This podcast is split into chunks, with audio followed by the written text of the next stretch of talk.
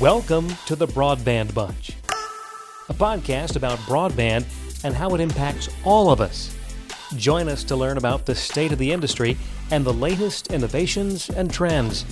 Connect with the thought leaders, pioneers, and policymakers helping to shape your future through broadband. Join us on Facebook at The Broadband Bunch and see the latest episodes, news, and photos. The Broadband Bunch, as always, sponsored by ETI Software.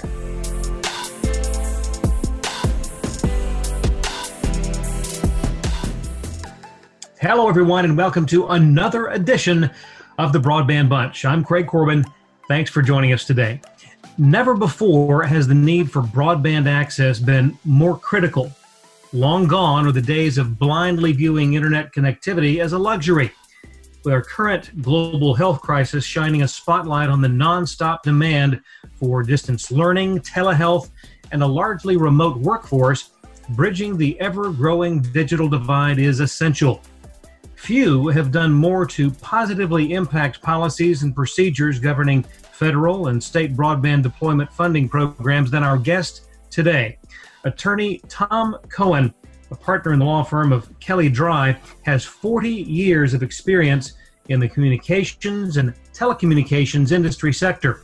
First, as a government policymaker, while serving for more than a decade as Assistant General Counsel for Legislation at the Federal Communications Commission, and also as Senior Counsel for the Senate Commerce Committee.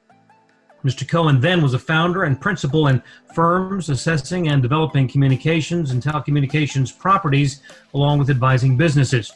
Tom joined Kelley Drye in 2005. Mr. Cohen earned a bachelor's in engineering from the University of Michigan, his Juris Doctorate from UCLA, and for good measure, a master's of city planning from Cal Berkeley.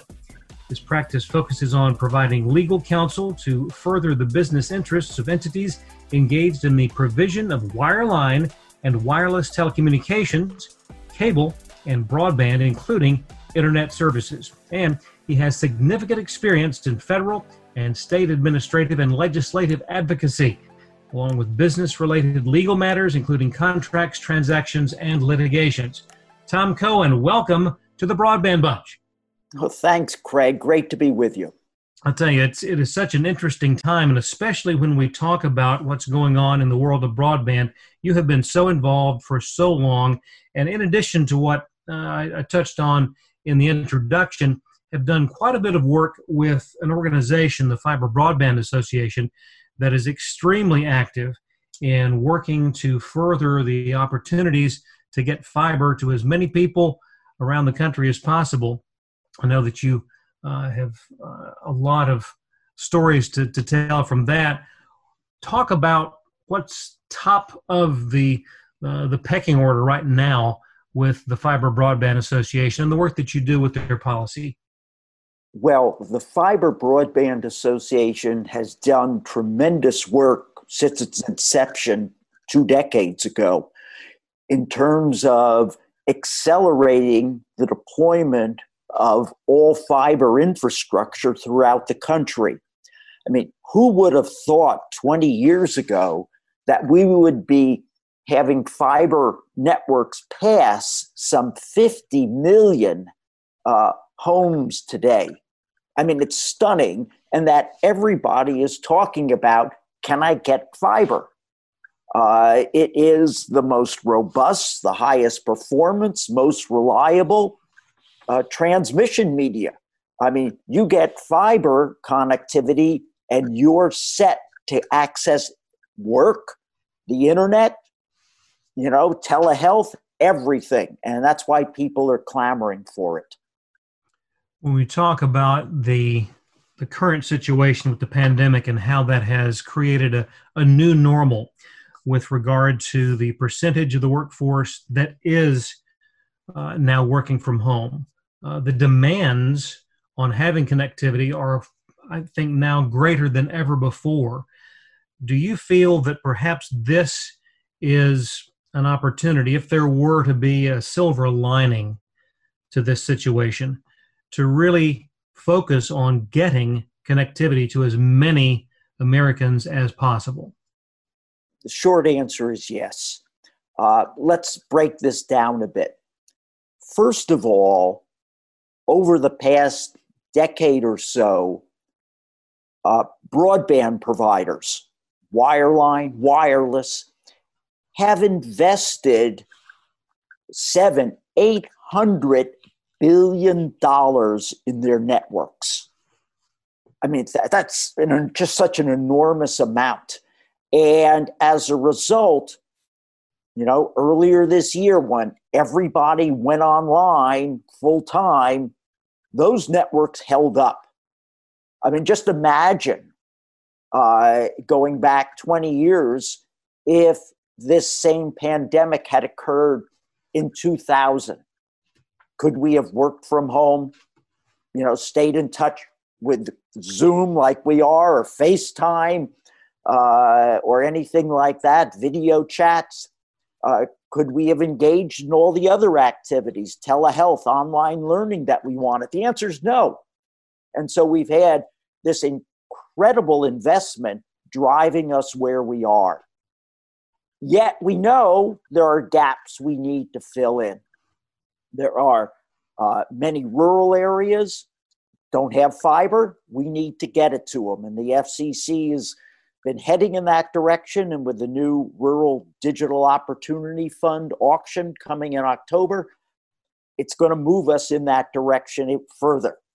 Uh, we know uh, there are issues with online learning uh, and helping particularly low income uh, students uh, get that type of robust connectivity they need for online learning. And as we see people talk about are schools going to reopen in the fall uh, or are they going to go virtual, we know there's going to be a lot of virtual learning. What can we do to get that type of robust connectivity to everybody? So it's a it's a real good news story of everything we've done yet we all know there are gaps we need to fill you made mention of the fact that you know obviously uh, the, uh, the connectivity for students is a huge focus do you think that perhaps that will spur any potential providers to dip their toe in the water and, and to pursue becoming broadband providers I think um, we've had the FCC's E rate program for some time. It goes back to the 96 Telecom Act. And at first it was for simple connectivity.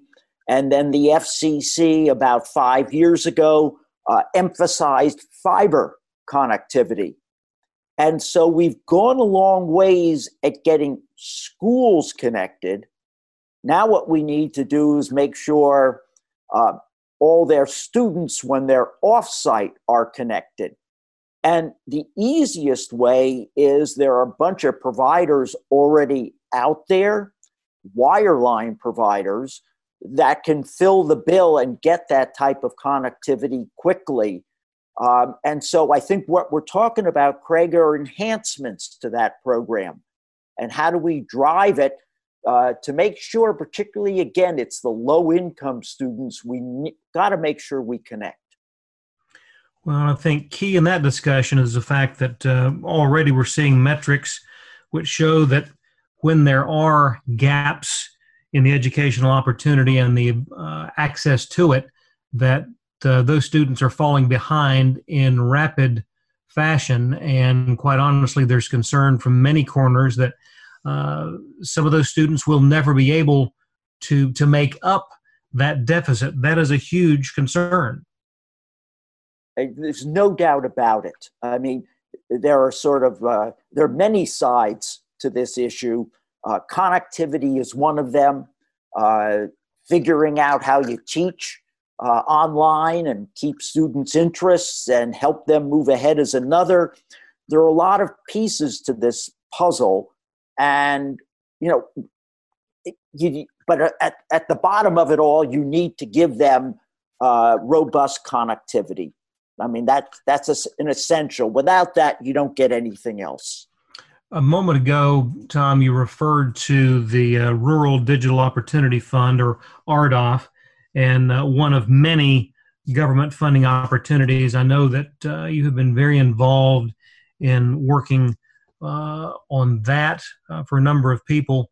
Talk a little bit about uh, what RDOF can potentially bring uh, to the country with regard to opportunities for expanding networks.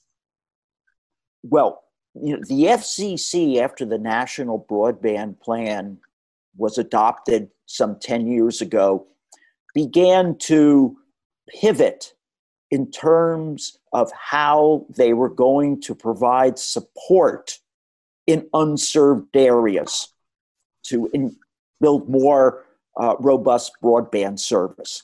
And they started slowly. Uh, they had, you know, focused first on areas without uh, four in one broadband. I mean, it's tough to believe that these days. Um, and they originally gave out money some five, six years ago to the larger incumbent carriers, price cap carriers, to build only 10 in 1 broadband.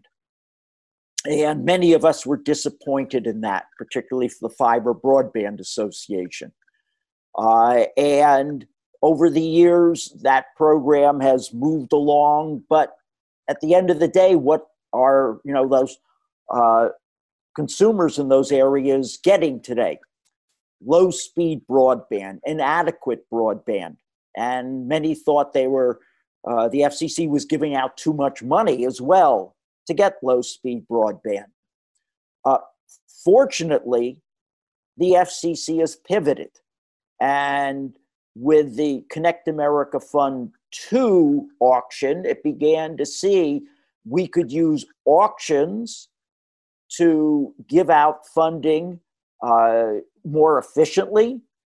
And now, with the new Rural Digital Opportunity Fund, we could also emphasize higher speed, higher performance broadband service.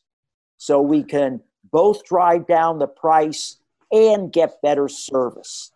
And so the auction, which begins the end of October, has real potential to bring all fiber service to millions of additional homes in the country. And when you talk about uh, a fund of better than 20 billion, that is potentially life changing for for many many Americans. I mean, you're you're talking. The first phase is a little over 16 billion, um, and it will be. I mean, the FCC, and you have to give credit to uh, the chairman, uh, Ajit Pai, for adopting this new policy. There were uh, many members of the United States Senate that encouraged him to do so. And all of a sudden, we've begun to flip and see it's not just uh, giving you know support out at the lowest price, we also have to give the best performance at the same time. And now what you've seen is uh, legislation uh, moving through the uh, House right now uh, that says, you know, what we need to do is expand upon the Rural Digital Opportunity Fund program. And the amounts of money are again 20 billion 40 billion even 80 billion in order to complete this task or you know un- under the uh, fiber broadband association's uh, study uh, bring it to better than 90% of the homes in this country within now you know the next five to ten years and as you said that's life changing well, and when you when you have increased that um, that baseline to a bandwidth of uh, 25 and 3, then that makes uh, a difference as well. Um, you, you, referred to uh, legislation working through uh, Congress now, and obviously policy uh, concerns uh, have political implications. With the time that you've spent in D.C., what are the biggest challenges that you see for these efforts in moving forward? Well, you know, communications it may be one of the less politicized areas. It's not to say it isn't, but I think a consensus has developed over many years that the best way to drive broadband and investment in broadband and all fiber networks is to let the private sector uh, move forward with light touch regulation. Um, it, this has been a policy put in place. Now it goes back almost 50 years ago that we decided to say, you know what, regulation, traditional utility regulation, is stifling investment and innovation. And you know, at the beginning of all of this, Craig, you talked how long I've been doing it. Well, I go back to before AT and T was broken up. okay, and I I participated in that. And uh, I mean, what you remember? We used to get a choice of a uh, a black phone, or uh, maybe they put a different color cover on it. Yes, but that was it. And and what we have found is we by opening the market, particularly facilitating entry, letting people in, we have now in markets multiple choices wireline broadband providers with 5G coming, you're going to have, you know, the mobile providers with higher speed broadband capabilities. Uh, and you have other new entrants into this business. I mean, now, you know, they're even talking low Earth orbit satellite. And so the idea is to open up the market, let people in, light touch regulation, and then, as I say, where the market's not working, fill in those gaps as quickly as you can. And when you asked your question, you're talking about on the house side filling in those gaps with uh, you know uh, new support programs that target unserved areas. And quite frankly, uh, these days, 25 and 3, especially from the fiber broadband associations, perspective doesn't cut it. Not even close. Right. And you know what we're what we're looking for and what the Fiber Broadband Association put on the table is symmetrical gigabit service. And this was in the legislation uh, introduced by Representative uh, Clyburn of South Carolina, and others are beginning to pick it up. Uh, in a sense, you know, well, we may talk about speed and alike. What people are really looking for is quality of experience.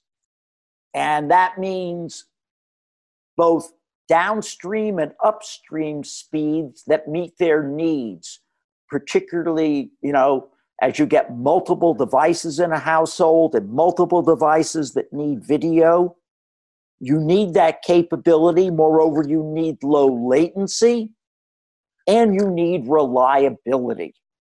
Uh, and, you know, the wonderful thing again with all fiber networks, in effect, once you put them in, they're future proof. You add your electronics, your hardware, you add your software, and the performance capabilities, I don't want to say they're infinite, but boy, they're far beyond even what we think about today. I mean, I just saw the other day someone's offering, forget gigabit symmetric service, they're often 10 gig, offering 10 gig symmetric service. You know, it's Which is, incredible. Absolutely. This is the Broadband Bunch. My guest today, attorney Tom Cohen, partner in the law firm of Kelley Drye, and also member of the Public Policy Committee for the Fiber Broadband Association. Um, I know that there is so much work that is continually going on with the Public Policy Committee there at the FBA. Uh, what are some of the things, in addition to, to what we've spoken about uh, to this point, that are on uh, target now for the committee? Well, we are constantly looking to remove barriers to deployment. Uh, we've worked on facilitating access to poles, ducts, and conduit, uh, both in terms of the speed of access and trying to lower the cost. Uh, that becomes material as you build out. Uh, we're trying to do the same thing with uh, public and private right away, speeding access, lowering the cost. You know, it will just facilitate builds as best you can. Uh, then uh, we're working on uh, these subsidy programs to ensure that the targets are more than 25 and 3 you know the idea again is you if you spend it once to put in fiber you don't have to keep coming back you know that was the mistake the fcc made in the early connect america fund programs. You know they just incrementally dialed up the performance. And what's happening? We've got to go back and do it again. So the key is is do it once do it right. And so we're working on that. Uh, we also recently proposed uh, to uh, the National Telecommunications and Information Administration an overall fiber acceleration strategy, uh, including this uh, gigabit symmetric target, removing barriers, facilitating entry, which from Fiber Broadband Association's uh, viewpoint means, you know, where private sector is not building, it isn't just government subsidy, but it is government entry. You know, we've seen a lot of that where municipalities are saying to the private sector, either you come in or we're going to do it because broadband is essential. We need to get all fiber connectivity. Um, and as well, another target is workforce training and education. Uh, what we're finding is as we rush to build all fiber networks, we need more people out there. Uh, else it becomes a real gap in terms of our ability to accelerate deployment. And I know the uh, president, CEO of Fiber Broadband Association, Lisa Youngers, has made this a focus. There's a new committee focusing on this. Lisa's also on the FCC's uh, Broadband Deployment Advisory Committee on this workforce training issue. So you need to, again, look at what are the barriers out there and let's lower them as quickly as we can. Without question. And we certainly appreciate the leadership that Lisa uh, and her team provide to the association. You made reference to uh, the government subsidies, the programs that are there uh, to uh, potentially fund tremendous expansion of networks. Part of that equation, uh, in many times, is the definition of what is unserved or underserved, and that is dependent upon uh, mapping existing uh, providers, and that's been a concern uh, over the years with regard to the true accuracy of that uh, data. From your perspective, are you beginning to see a move toward methods that might provide even more accuracy than what we've had in the past? Yes. Uh, it's been a real concern, the accuracy of the maps. Uh, the FCC uh, focused on this a year ago by adopting the Digital Opportunity Data Collection, which is requiring wireline providers to change from just saying, are they in a census block, uh, to saying, here is the shapefile or polygon of my coverage area. Uh, then we added to that uh, Congress uh, passed legislation, the Broadband Data Act, earlier this year. And a month ago, the FCC began to implement that. That will build on this polygon coverage and over time create a national map geolocating uh, every, you know, in a sense, location where broadband can be provided and then the providers are going to have to submit data uh, based on that. I mean, where exactly are they providing service? Uh, so we're getting there. Uh, it's going to take a little bit of time. I mean, one of the things with the RDOF auction permitting it to go forward is that these are completely unserved census blocks. So there's really no mapping issue with those. We know they are not served by broadband at speeds of 25 and 3. Now, the other question you asked is so, how do you define unserved?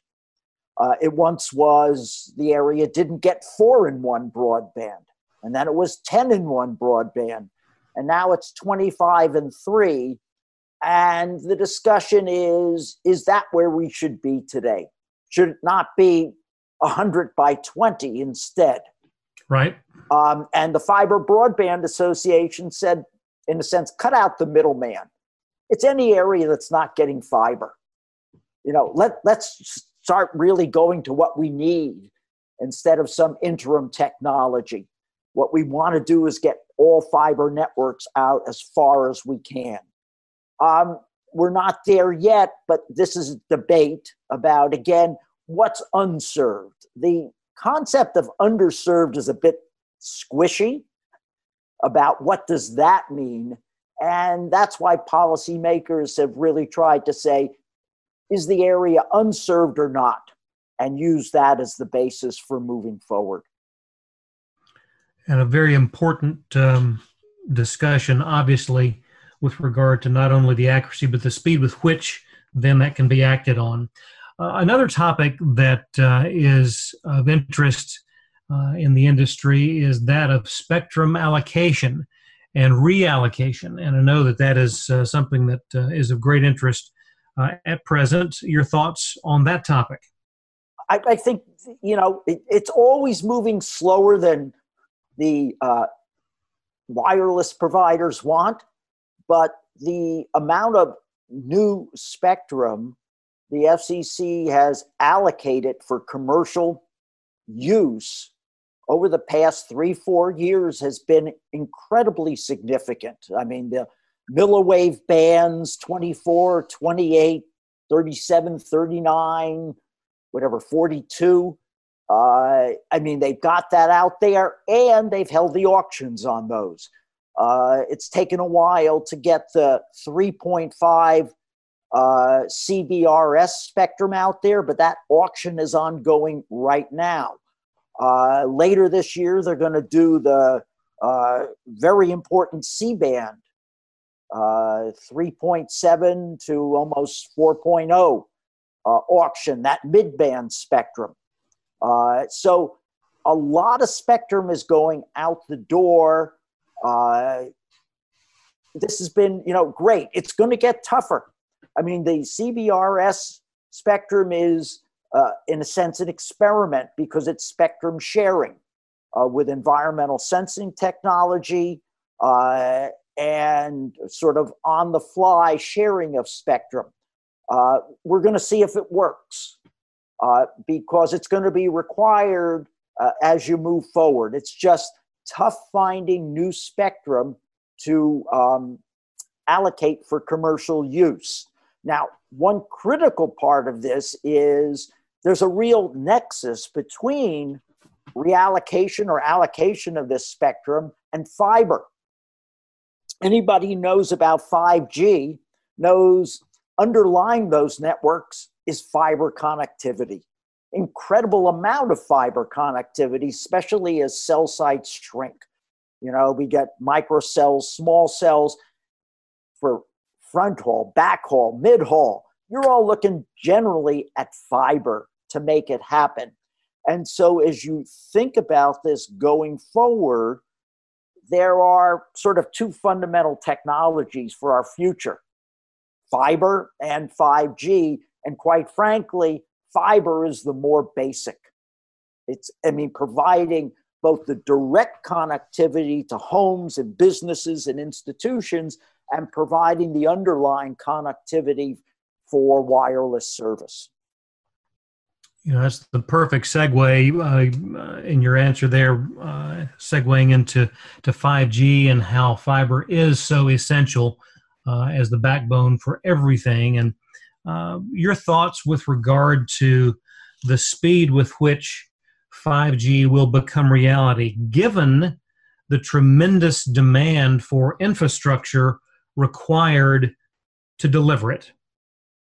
Well, you've already gotten the major mobile carriers, AT&T, Verizon, T-Mobile is a little lagging there.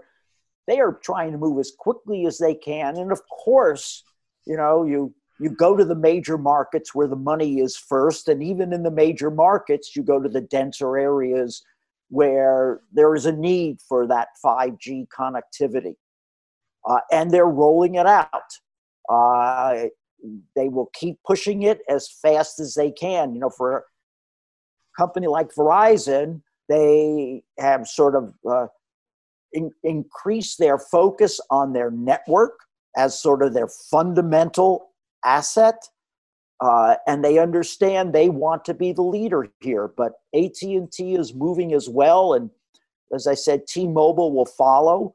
Uh, you know, it, it's going to happen. This level of investment, this level of connectivity, uh, and it's going to be, as I say, sort of twinned with fiber because it has to be. And so you can look at Verizon.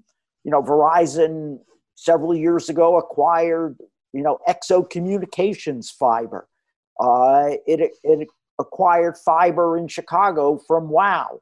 Uh, it understands, again, those twin assets any leading company needs to have to provide service for the future 5G and fiber. And uh, we're going to see it, and we're going to see this incredible investment. I mean, you know, Verizon invests close to 20 billion a year in their network. AT&T, the same thing. Uh, they're going to keep it up. They're going to try to pull away from everybody else. And, uh, you know, you look again at uh, other providers moving into this market Comcast, Charter, same sort of attitude. Altice, I just saw, uh, is revving up its, you know, fiber connectivity, and they're moving into uh, wireless service as well. So you can begin, Craig, to see, you know, four, five major league providers sort of busting out of this and moving forward. It will be interesting to see how that transpires and also how uh, quickly we can handle the, the demand for the material required for this phenomenal expansion of, of infrastructure. That uh, is something we will eagerly await and watch as it uh, develops. As we begin to wind down uh, our visit, uh, Tom, today, and again, thank you so much for your time. Uh, when you look back over the years of service that uh, you've given to the industry, what would you say has been the most interesting part of your career? Well, I have to say, my time in government was incredibly interesting because we were there almost at the beginning of changing from an attitude of we need to regulate to one where competition will best serve consumers' interests. And so at a time, you know, I talked about breaking up AT&T I mean, I was there for, you know, the entry of cable into major urban markets uh, and enabling that to happen in the 1980s. You know, I was just seeing that uh, Reese Schonfeld just died. He was, you know, the key behind CNN, launched in 1980, 40 years ago, believe it or yes. not. Yes. By satellite. And that was the beginning. That, you know, we began to see, uh, you know, we're moving from three networks, broadcast networks, to a plethora of programming with AT&T breakup. Uh, we're moving to entry, you know, it was MCI and Sprint and others at that time. With cables entry, they started as video providers and less, you know, than 20 years later, they moved into telecom and broadband. and began to invest and develop their HFC DOCSIS platforms, and now they're moving into all fiber. Um, and and so you know what has been just so incredible is this opening, giving consumers choice and letting them make the call at the end of the day. You know, as we talked at the beginning, you once had a choice of a black phone or a black phone. You know, it was a dial phone, not even push button. Now, no one even thinks about that. And it's enabled companies like, you know, ETIS to flourish as software providers. I mean, we're making this pivot not only to 5G and fiber on sort of a hardware side, but now everybody's talking about open networks, you know, for equipment, you know, plug and play, equipment, you know, that enables any software to come on top of it. This is just mind boggling, you know, from, from where we came from, this change. Quantum leap after quantum leap. Yeah. And, and we're going to keep going. Uh, I mean, it's, the foundation is there, uh, and as I say, the players are racing ahead. No doubt. Well, and we appreciate what you have done for so long and continue to do to to make that uh, a reality. And uh, Tom, thank you so much also for now being an official member of the Broadband Bunch. Uh, Craig, it's been my pleasure uh, to be with you today. And as you can tell, I enjoy this stuff a lot. Absolutely. And I'm so glad of that. That's going to wrap up this edition of the Broadband Bunch. On behalf of everyone here, I'm Craig Corbin. Thanks for letting us be a part of your day. We'll see you next time right here on the Broadband Bunch.